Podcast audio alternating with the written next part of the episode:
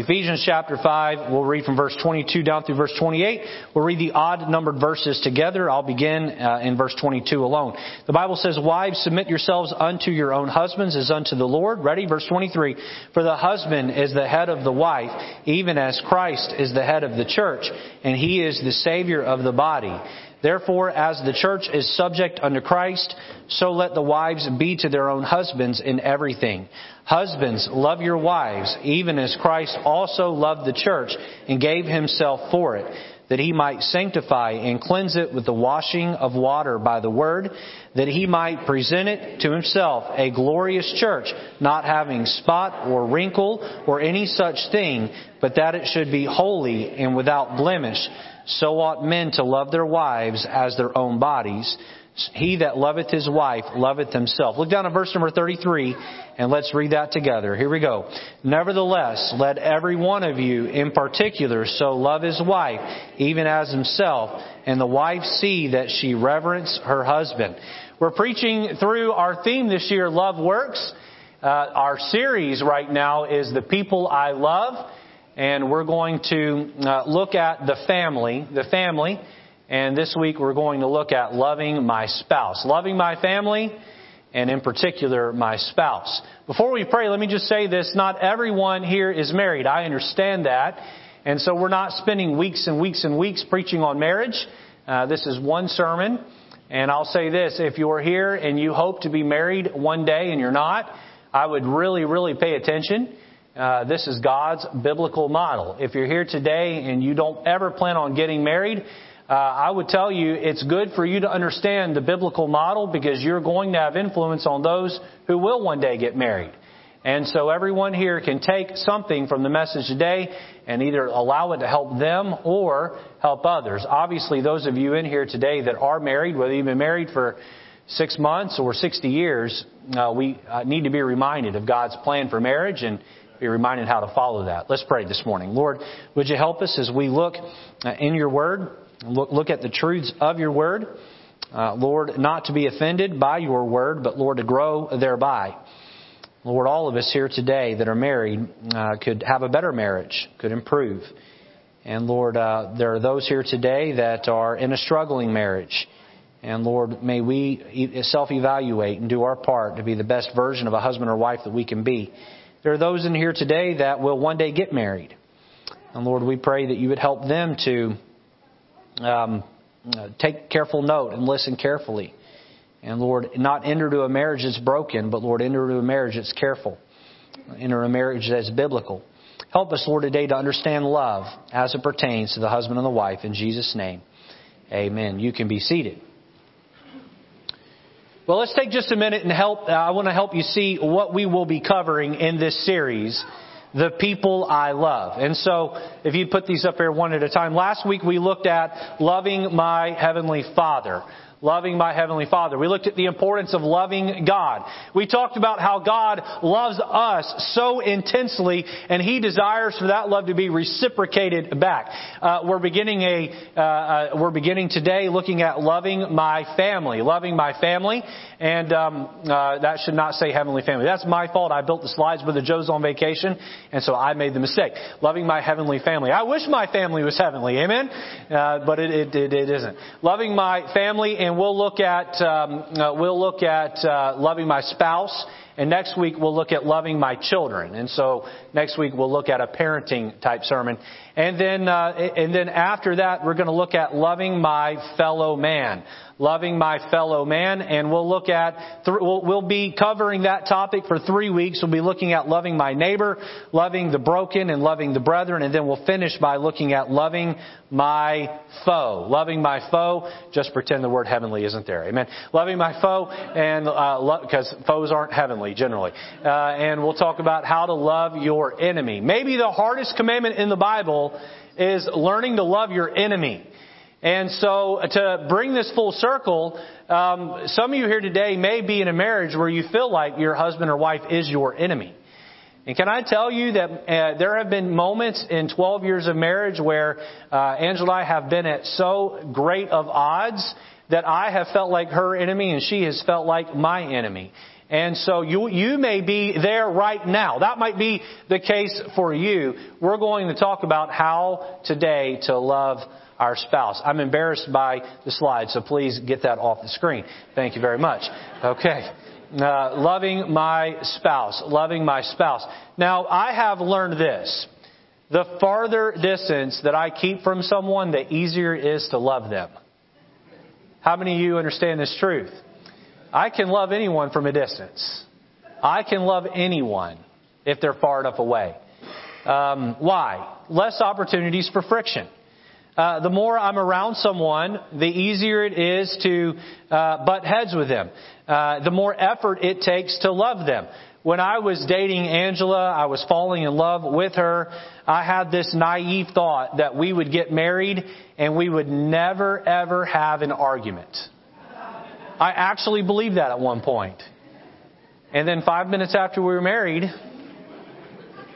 okay, it took a little longer than that. Um, but it didn't take long. Boy, was I wrong. Um, I have never, I have never argued harder, been angrier or more frustrated with anyone than my wife. How many of you here are married can say the same? Your spouse has push you more to the edge more than anyone. Uh, some of you are honest, the rest of you are lying. Amen? and you know what? She has felt the same toward me. Being married, you see each other at your best and at your absolute worst. Um, Archbishop Ryan was visiting a small parish in a mining district one day for the purpose of administering confirmation and asked one nervous little girl what matrimony is. Here was her answer. She said, It is a state of terrible torment which those who enter are compelled to undergo for a time to prepare them for a brighter and better world. No, no, corrected her rector. That isn't matrimony. That's the definition of purgatory. Leave her alone, said the archbishop. Maybe she is right. What do you and I know about it anyway? Someone once said, love is blind, but marriage is a real eye opener. Is it not? Um, I have I have talked to couples; they're just head over heels in love, and I can see glaring character errors. And I say, "Hey, hey, you, have you have you seen this? Have you seen that? Have you considered that this here is cute to you now, but is not going to be so cute after you get married. And no, I, I don't know what you're talking about. And I, I, I, you're, you're making, you're making this up. You're exaggerating. And then after they get married, it's, oh, that's what you were talking about. Love is blind, but marriage is a real eye opener. Marriage is a wonderful experience where you get to share your life with someone very different than you. Those differences are either going to pull you together or they're going to push you apart. Please hear what I'm about to say, and if you're taking notes, I recommend you write this down. A good marriage is built on good habits. A poor marriage is built on poor habits. A good marriage is built on good habits. A poor marriage is built on poor habits. If your marriage is bad, that's because there are some habits in your marriage that are bad. You say, well, my husband or my wife, uh, let's stop all of that right now and let's quit uh, uh, blaming each other and let's look in the mirror and let's see what we are doing wrong. Uh, if you ever come see me for marital counseling or marital advice because your marriage is struggling, one of the first exercises that I will walk a couple through is I will look at the husband and he is, he has got the bullets in his gun ready to go. He is ready to tell me how awful his wife is, how terrible she is. And the wife is sitting there with her list of everything her husband does wrong. And they're, they're waiting for me to say, okay, sir, tell me what is the problem? And boy, it's, it, he's ready. He's, he's thunk it through. He knows what he's going to say. She's thought it through. She knows what she's going to say. And I'll look at him and I'll say, okay, sir, I want you to tell me not what your wife thinks, but I want you to tell me where you are falling short as a husband. You have never seen somebody uh, but uh, uh, I, all right, ma'am, I want you to tell me what you're doing wrong as a wife. Now, generally, by the time we get to the wife, she knows it's coming, so she's taken some time to prepare. You see, because I'm respectful to the ladies, I make them go second. I let them go second with that. Um, uh, but we know what the other one's doing wrong. This morning, I want you to set aside any problem that your spouse is bringing into the marriage, and I want you instead to look in the mirror. So, with that said, no throwing elbows this morning. No elbowing each other. Are you listening to that right there?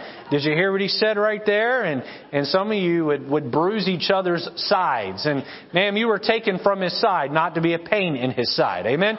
So no throwing elbows this morning. A good marriage is built on good habits. Uh, and so one of those habits would be kissing. If you want to, uh, someone wrote this. Uh, actually, there was a a uh, research done uh, by German uh, physicians and psycholo- psychologists. Here's what they said: If you want to be happy, healthy, successful, and live longer, give your spouse a kiss before you go to work each day. Uh, the the study uh, done by these uh, physicians and psychologists, uh, they did this for an insurance company. According to Dr. Arthur uh, uh, Szabo, the study found that those who kiss their spouse each morning miss less work because of illness than those who do not. Uh, they also have fewer auto accidents on the way to work. They earn 20 to 30 percent more uh, more monthly, and they live about five years more than those who don't even get give each other a peck on the cheek. What is the reason for this? Dr. Szabo says he thinks that the kissers begin the day with a positive attitude. A kiss signifies a sort of seal of approval in the eyes of Dr. Szabo and his colleagues, and they believe those who don't experience it for whatever reason go out the door feeling not quite right about themselves. Someone read this and made the joke and said you could write a best-selling book, uh, uh, uh, pucker up to get rich and, and live a long life. But um, it's important that we stay committed to making the marriage work. God has commanded us to love Him first. What's the second greatest commandment? Love thy neighbor as thyself.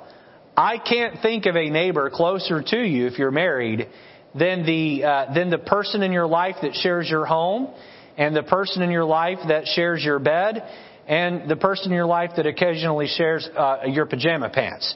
And so um, that was supposed to be funny. Um, let's begin with looking, with talking about how to love uh, our spouses this morning. We're going to look at four thoughts. Let's jump right in. Number one, notice God's plan for marital love. God's plan for marital love. Now, before I get into the subpoints, let me just say this. What I'm about to say flies hard in the face of culture. Hard in the face of culture. The women's liberation movement uh, would label what I'm about to say as hate speech. Um, this isn't, um, I'm not standing up here saying this because I hope to build some great large church here. Now, I, I want our church to grow. That's a big deal, but I care more about preaching truth. I'm going to be nice about it, but what the Bible says, if it flies in the face of culture, guess who's wrong? Culture's wrong uh, the women's liberation movement, if they don't agree with this, uh, would be wrong. You may sit there this evening and say, "Well, I just don't," or this morning rather, you may sit there and say, "I just, I just don't agree with what you're saying." Everything I'm about to say is backed with Bible, and so if you don't agree with me, it's God's word that you have to take up the disagreement with. Now, I'm not going to stand up here and be mean, but I do want you to understand that every couple I've ever known that's followed this model has had a happy marriage. The couples that don't follow this model, what is our divorce rate in America? That divorce rate isn't there because people are following the Bible model. It's because they're going against the Bible model. And so let's look at it this morning. Have an open heart. Have an open mind. Don't be quick to attack and defend. Rather, keep an open heart to what the Word of God says. God's plan for marital love. Letter A, notice, husbands, uh, a devoted love. A devoted love. Look with me at verse number 25 of Ephesians 5. It says, Husbands, love your wives. Love your wives. Even as Christ also loved the church and gave himself for it. Look down at verse number 28. So ought men to love their wives as their own bodies. He that loveth his wife loveth himself. For no man ever yet hateth his own flesh, but nourisheth and cherisheth it, even as the Lord the church. Look down at verse number 33. Nevertheless, let every one of you in particular so love his wife even as himself. The number one thing that a wife is looking for from her man is for her, for him rather, to love her. For him to love her. Uh, uh I would like to ask all of the marital ladies a, a question, and I just want you to answer in your heart. Don't answer out loud or maybe answer under your breath. As a married woman, can you think of anything that you desire more than to know that your husband loves you with all of his heart? Can you think of anything more important in marriage than to know that your husband is loving you with a devoted love, that he has eyes for you and you only, and that he is totally devoted to showing you that he loves you? Can you think of anything in the entire world that means more to you than that? Now, I've asked that question to a lot of women uh, in uh, my my office in a counseling type setting with their husbands sitting right there next to them, and I've never had a woman give me another answer. I've never had a woman say, uh, Pastor, love is important, but let me give you this word. Let me give you this concept. Every woman I've ever asked that question to has unanimously said, yes, Pastor, I want my husband to love me above all. That is what means the most to me. And so husbands, we're commanded to love our wives. And that love, as we looked at uh, in the past with God's love to us, that love is not conditional. That love is unconditional. You love regardless of how your wife behaves. You love regardless of how well your wife follows the biblical model. You love in a devoted way. You give your whole heart to loving her. You, you put that above any uh, venture, any work opportunity. You, you put that ahead of any friendship you have, uh, even with uh, your buddies. You put that uh, ahead of, uh, of making more money and, and, opportunities where you could spend time, uh, lots of time away from your family. Your wife must come first when it comes to human relationships. Obviously, God is number one, but right behind number God, uh, uh, God at number one, you are to put your wife on a pedestal, and you are to love that woman with all of your being. Uh, uh a, lot of Baptist preachers are really good at preaching Ephesians five twenty two. Wives submit, and we'll get to that concept in a minute. But let me tell you why most women have a hard time submitting to their husbands, because most husbands are not very good at loving their wives. If you men would learn how to actually love your wife and care for her and cherish her and, and, and develop that, foster that relationship and pour yourself uh, totally into her, most of your wives wouldn't have to be told to follow your lead. They would do it naturally. They would do it willingly. They would do it with a heart uh, uh, that, that, that it just came as a natural result of you pouring yourselves into them. Uh, brother, brother, Morales has come here and he brings these pithy quotes with him, and I, I enjoy getting them from him. One of them that he has uh, uh, said several times around me when we're talking about things, he says, uh, "The husband I be is the wife I see. The husband I be is the wife I see." Hey, sir, quit complaining about how terrible your wife is. Quit complaining about how your wife doesn't meet the mark or reach the standard. Instead, look in the mirror and realize you are the leader of that marriage. You are the leader of that relationship. And so if you don't like the shortcomings in your wife, maybe she's learning those from you. Men, it's time we step up to the plate and we start loving our wives as God has commanded.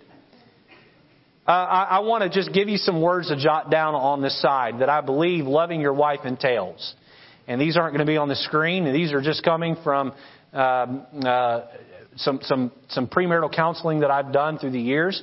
And so here's what a wife is looking for in marriage. And, and again, I don't mean to speak in broad terms. I understand there may be exceptions to this, but generally speaking, here's what a wife is looking for out of her husband when it comes to love. Uh, the first word I'd like you to write down is the word provision. This is for the men. Write this down.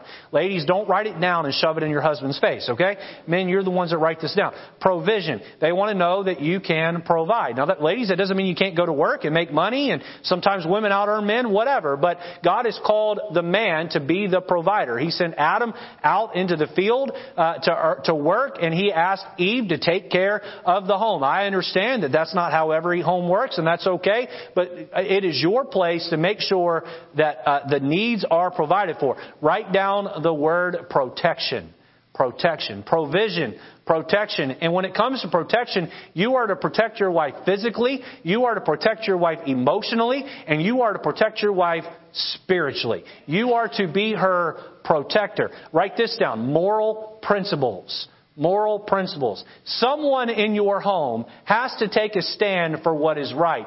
And for far too long, men have shirked their responsibility in being the spiritual leader in the home, and the wife has had no choice but to step up and do it because the husband wants to go to work, come home, crash on the couch, and be a deadbeat dad and a deadbeat husband. And so mom has to get the children up and take them to church. Mom has to take the children and teach them uh, the stories in the Bible and teach them right from wrong. And mom has to be the one that lays down the rules. Uh, husbands, it's time we step up and we get some moral principles in our lives and we lead the way. When your wife is looking for you to love her, she's looking for you to live a life of moral principles. She's looking for you to provide. She's looking for you to protect. Let me give you one more. And this one might be a little more uh, minor, but still, nevertheless, it's important to our wives. That's the word presentation.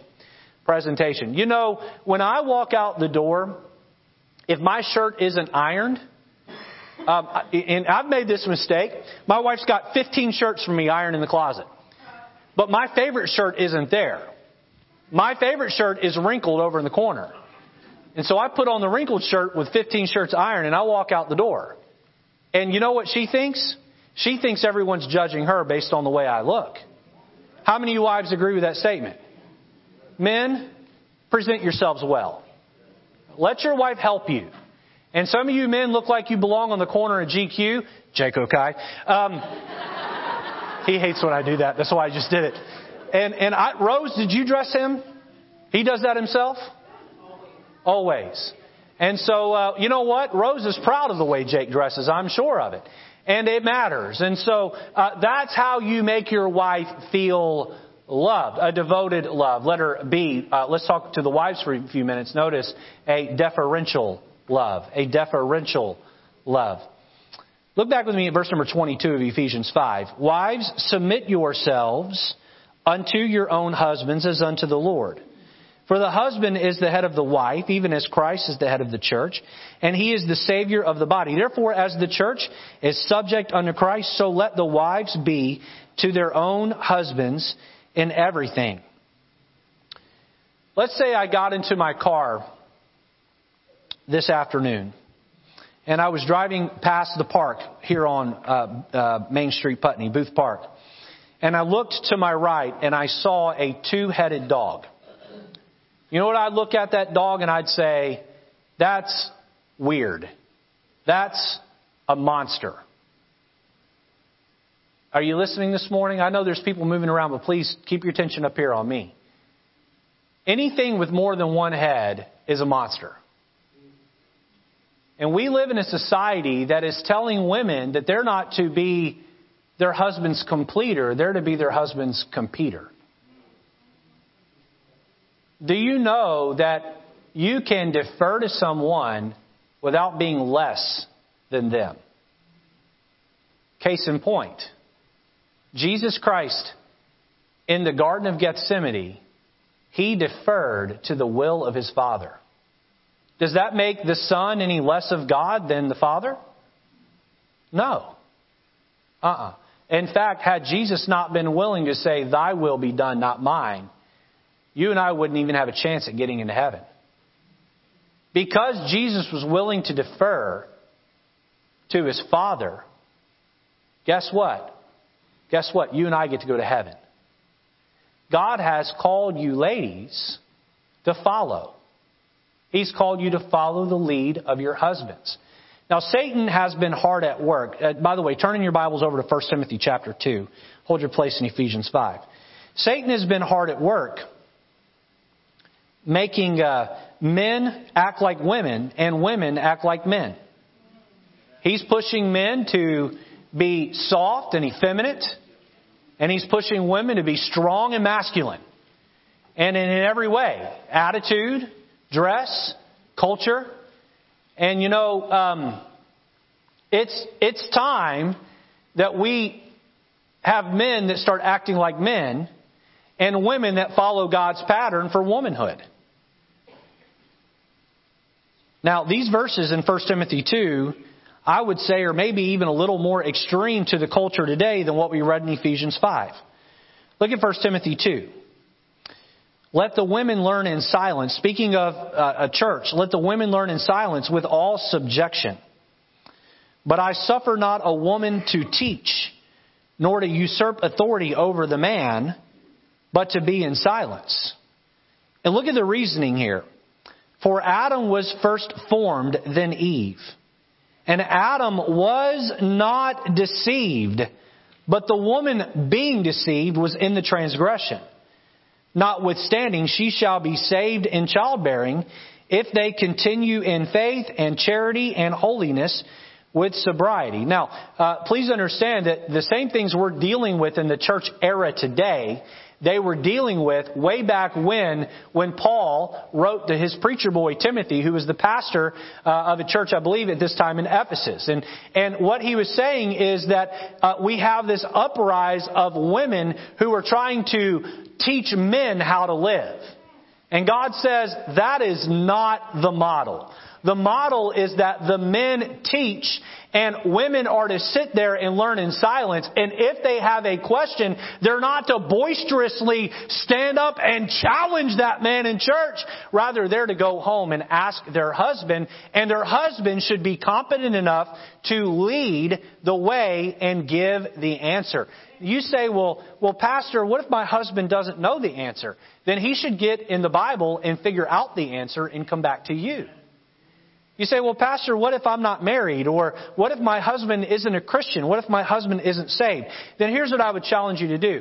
Outside of the realm of a church service, Find a church leader, one of the pastors uh, of our church, uh, uh, one of the deacons of our church. Go to a lady in the church who's established and older and been saved for many years and ask them to help you to understand a passage. But it is never God's plan to have women up front leading men. It is God's plan to have men lead the women. And so, ladies, you will do your husband a lot of help if you will get on his page and let him lead. You say, but Pastor, my husband, do you understand how incompetent he is?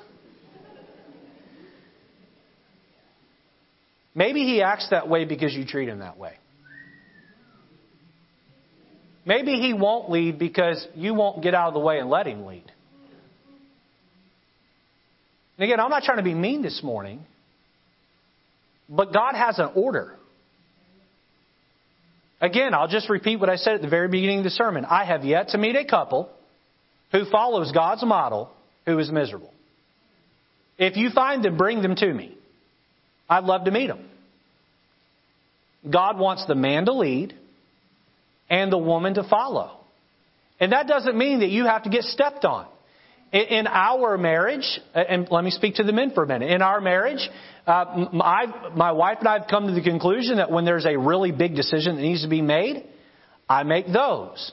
On some of the more minor decisions that need to be made, uh, I'll defer to her. For instance, we're going out to eat and uh, uh, we, we want to decide where to eat. I am not going to fight with Angela on whether or not we go to Burger King or McDonald's. I'm not going to do it. I'm not going to fight with her whether we go to Outback or Longhorn. I'm just not going to do it. If she has a preference, I'm going to defer to her because that's a minor, uh, more of a minor decision. And you say, well, Pastor, how's that worked out for your marriage where she makes the more minor decisions and you make the more major decisions? We've been married for 12 years and I'll tell you what, when we get to a big decision, I'll let you know.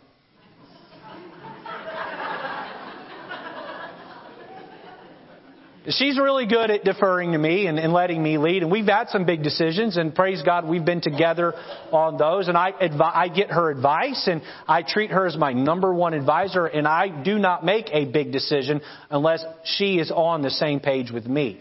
But at the end of the day, the husband's called to lead, and the wife is called to defer. Notice number two, God's parallel for marital love. God's parallel for marital love. Now we're going to move, begin moving quickly here. Look at verse number 23 of Ephesians chapter 5. For the husband is the head of the wife, even as Christ is the head of the church. Look at the parallel here. Uh, uh, the husband is to love the wife, be the head of the wife, the way that Jesus Christ is the head of the church or the leadership of the church. Look here, and he is the savior of the body. Who is the savior of the body? The husband is the savior of the marital body as Christ is the savior of the church.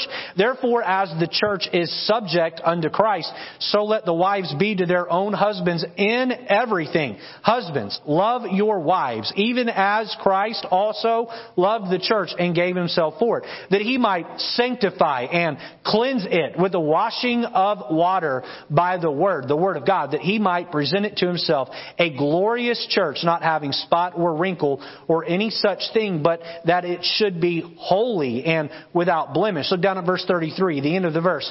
And the wife see that she reverence her husband.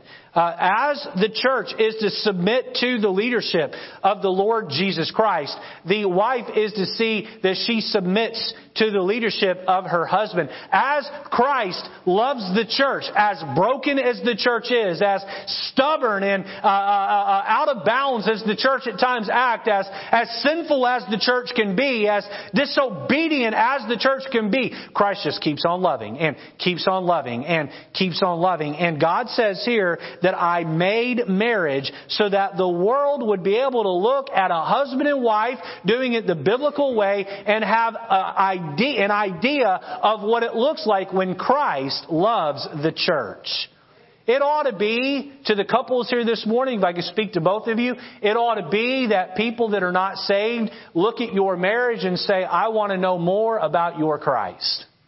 It ought to be that they see how that your marriage works and how that the husband dotes on and loves all over his wife, how that the wife uh, uh, uh, willingly and sweetly and meekly follows her husband and lets him lead and, and, and be uh, her head. And they look at that and they say, you know what? I, with all my heart, want to know more about your Jesus. That's why God created marriage. He wanted an earthly representation of His love for the church. Now, the, the church is meant to be the bride of Christ. Jesus died in order to create the church. That's selfless. Husbands, can I ask you a question this morning? How selfless is your love for your wife? You, you, you stop at the store and you're picking up, you know, the bread and the milk or whatever it is that you stop and get. And if you're like me, you go through the checkout aisle and there's that candy that's there that beef jerky that's there. And it, it, you know, it like calls your name. Richard. Get a Snickers. You're acting grouchy. You're acting like Betty White. And, and I want to reach over and grab it, and then you know you have to scarf it down before you get home and hide the evidence so your your spouse doesn't find out. I'm telling on myself here. Did you ever consider, husbands, as you're going through the line, that maybe your wife would like you to bring her something? Did you ever think that, you know, maybe on special days that you can open your wallet and spend a little bit of money on her to show her that you love her?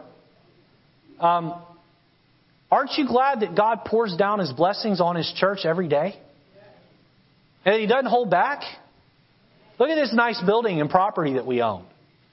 Look at the, the comfort that we enjoy here. God is pouring down His love all over White Oak Baptist Church. And God looks at the husbands and say, I want you to do the same. Pour down your love on your wives. And we are called to share that parallel, that parallel. And we are called to be selfless in our love. Jesus not only died for the church, He sent the Holy Spirit to lead the church into righteousness. Now, here's the one point I want to drive home here uh, under point two. Here's the one truth I want you to really take away from this truth. Many husbands and wives that have a happy marriage, do you know what they're after? They're after fun in life. There's nothing wrong with having fun. My wife and I, this is my sweet wife right here. She hates what I'm doing right now. This is my sweet wife right here. We have a lot of fun. We laugh together. Uh, we cry together, uh, especially when she beats me up. We really cry together. Now, she doesn't beat me up. But we have a lot of fun in life. But do you know that God did not call me to get married so that I could have fun? God called me to marry her because one day, this sweet woman I'm married to, she is going to stand before Jesus Christ. And I, it is my duty to prepare her for that moment when she gives account of her life to God for the way that she has lived. He did not call me to marry her so I could enjoy weekend getaways. He did not call me to marry her so I would just have a companion to run around and have fun in life. No, no, no, no. It is my job to prepare this woman to be ready to stand before God. And it is her job to prepare me to stand before God and give an account of my life. How are you doing with that? You're to sanctify. You're to cleanse. How? By the washing of the water of God's Word. You are to use the Word of God to help each other. You know how you do that? You pray for each other. You know how you do that? You catch each other reading the Bible and having devotions. You know how you do that? You encourage each other to get up on Sunday morning and go to church. And then you push each other to go to church again on Sunday evening. And you push each other to get your family involved in the activities and uh, the program here of the church. You push each other to be more and more like Jesus Christ. God's parallel for marital love. Let's notice number three, God's process for marital love. Look with me uh, at Ephesians chapter 5 and look down at verse number 31. And here we see the process. For this cause shall a man leave his father and mother and shall be joined unto his wife, and they two shall be one flesh. In this verse, we have the, the three step process to a successful marriage. Notice letter A. Notice the word leave leave. Look, look with me back at verse number 31. For this cause shall a man leave his father and mother. You are called to leave. What does that mean? Everybody look up here at me. Okay? I'm not trying to hurt anybody's feelings. I'm just trying to preach the Bible. It is not God's plan for you to get married and live at home with your mom and dad. It's not. God wants you to physically leave behind your parents. Now, in all fairness, there are extenuating circumstances where you fall on hard times and you may need to crash at one of your parents' place for a short time uh, as long as that is temporary and the plan is to move out and be your own family, there is nothing wrong with that. But here, the man grows up, he leaves behind mom and dad. The woman grows up, she leaves behind mom and dad. They come together and they start their own life together. They are to leave. That word leave means more than just a physical leaving. It also means the leaving behind of a jurisdiction. Please listen to me on this. Uh, uh, but as long as you're living under the roof of your parents, it is their responsibility, regardless of your age, to make sure that you behave yourself. We, we have gotten into this uh, world where we believe that when someone turns 18, that means they get to call all the shots on their life. Who determined what, eh, that 18 was an adult anyway? I don't find that in the Bible nor do I find 21, nor do I find 25. Hey, listen, if you're living at home with mom and dad, I don't care if you're 45. If you're living at home with mom and dad and they're paying your bills, they get to tell you what to do. You understand that? You say, well, but pastor, I, you know, I, I'm an adult. I should get to make my own decisions. Then be an adult and pay your own way through life. Go out and get your own apartment. Or pay them rent to live there. But you want to live at home with mom and dad, mom and dad get to tell you what to do. Now, you get married and you move out. Guess what? Mom and dad don't get to tell you what to do anymore. There are some parents in here that need to hear me out on this. You need to let go of your child that's married. That day your daughter said, I do to that grimy boy,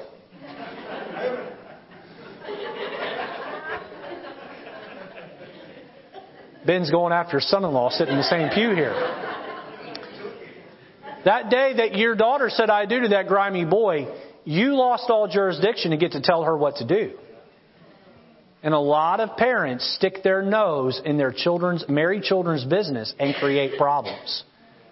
I knew of a couple once that got married and they uh, made the mistake of moving into mom and dad's basement and uh, the parents just kept trying to stick their nose in the business of that marriage, and uh, uh, the wife wouldn't have hardly anything to do with him physically because she was afraid of what would be heard or known, and and and so he got frustrated and wanted to move out, and she refused to move out, and finally he gave her an ultimatum and said, "Move out with me, or this marriage is over." She went down to the courthouse and got a divorce.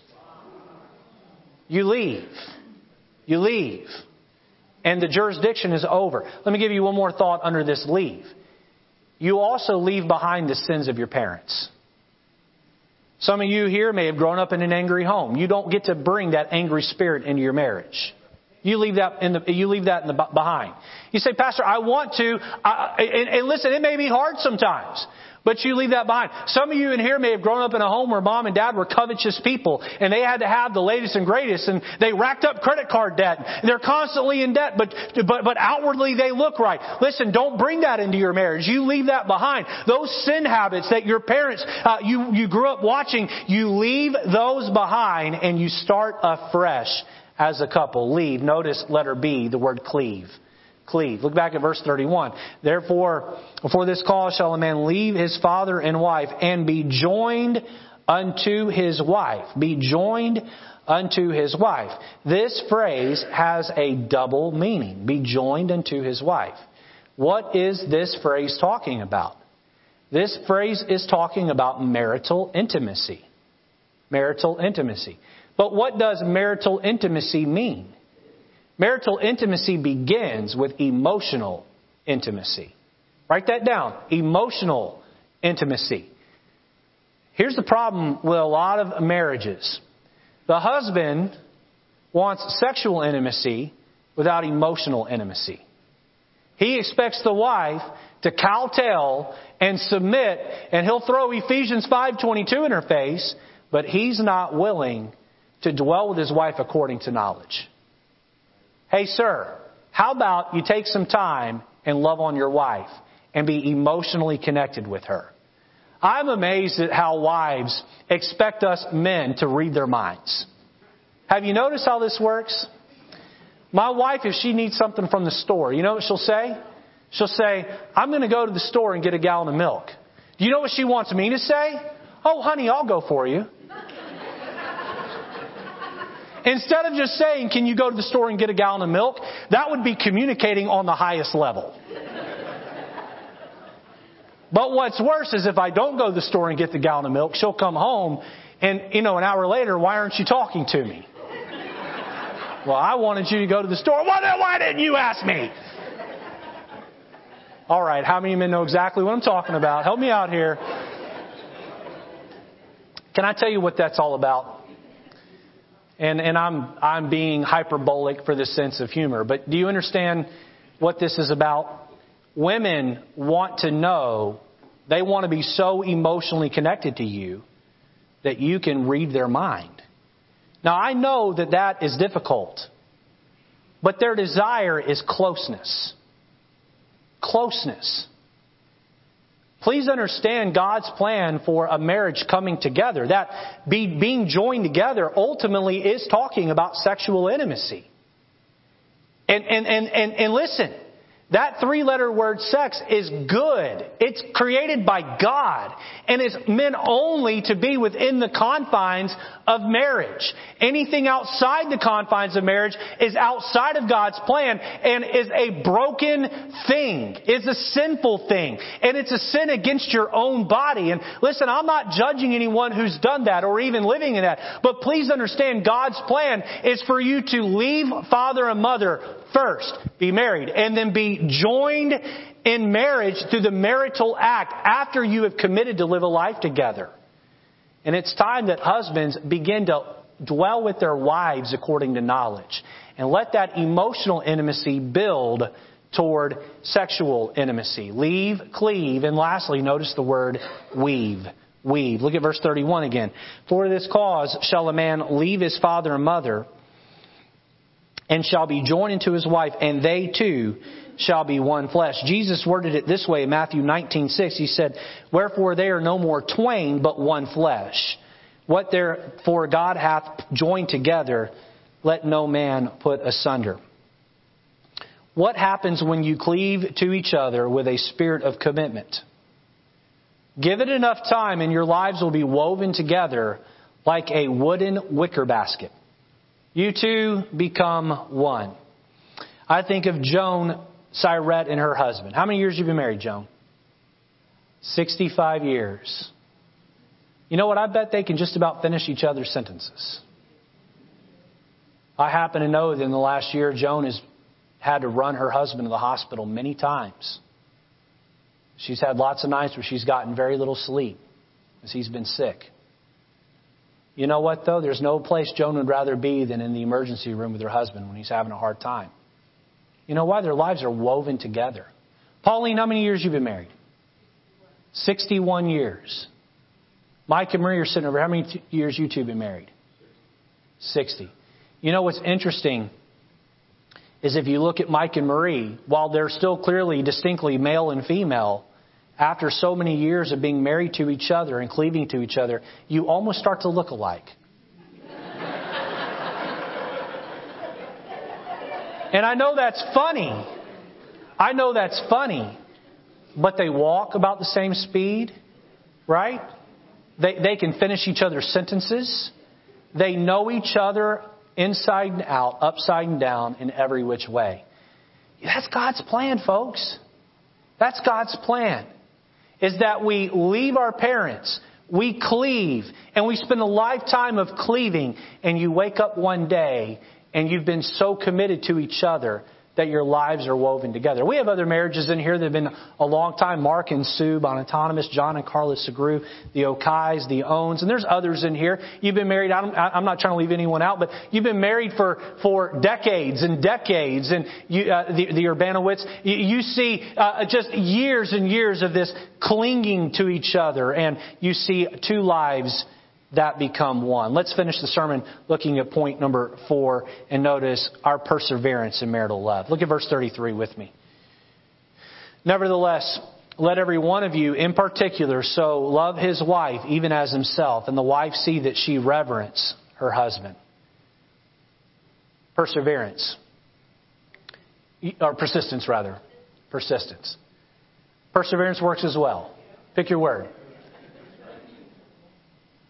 You know what makes, you know what the difference between a marriage that lasts and a marriage that doesn't? Oftentimes. Both, both, both marriages go through tough times. One throws in the towel and gives up, the other one doesn't. Oftentimes, when I preach a sermon like this, I'll give a disclaimer at the beginning, so instead I'll give it at the end. Please hear me on this. Some of you are sitting here, and, and I can see that listening to a sermon like this is hard because you're divorced. Some of you, I know your cases quite well, and you did everything you could. If both the husband and the wife are not committed to a biblical model and just give it enough time, it's going to fall apart, no matter how hard you try. And I don't preach this sermon today to judge you. I don't preach this sermon today to make you feel guilty because your marriage didn't work.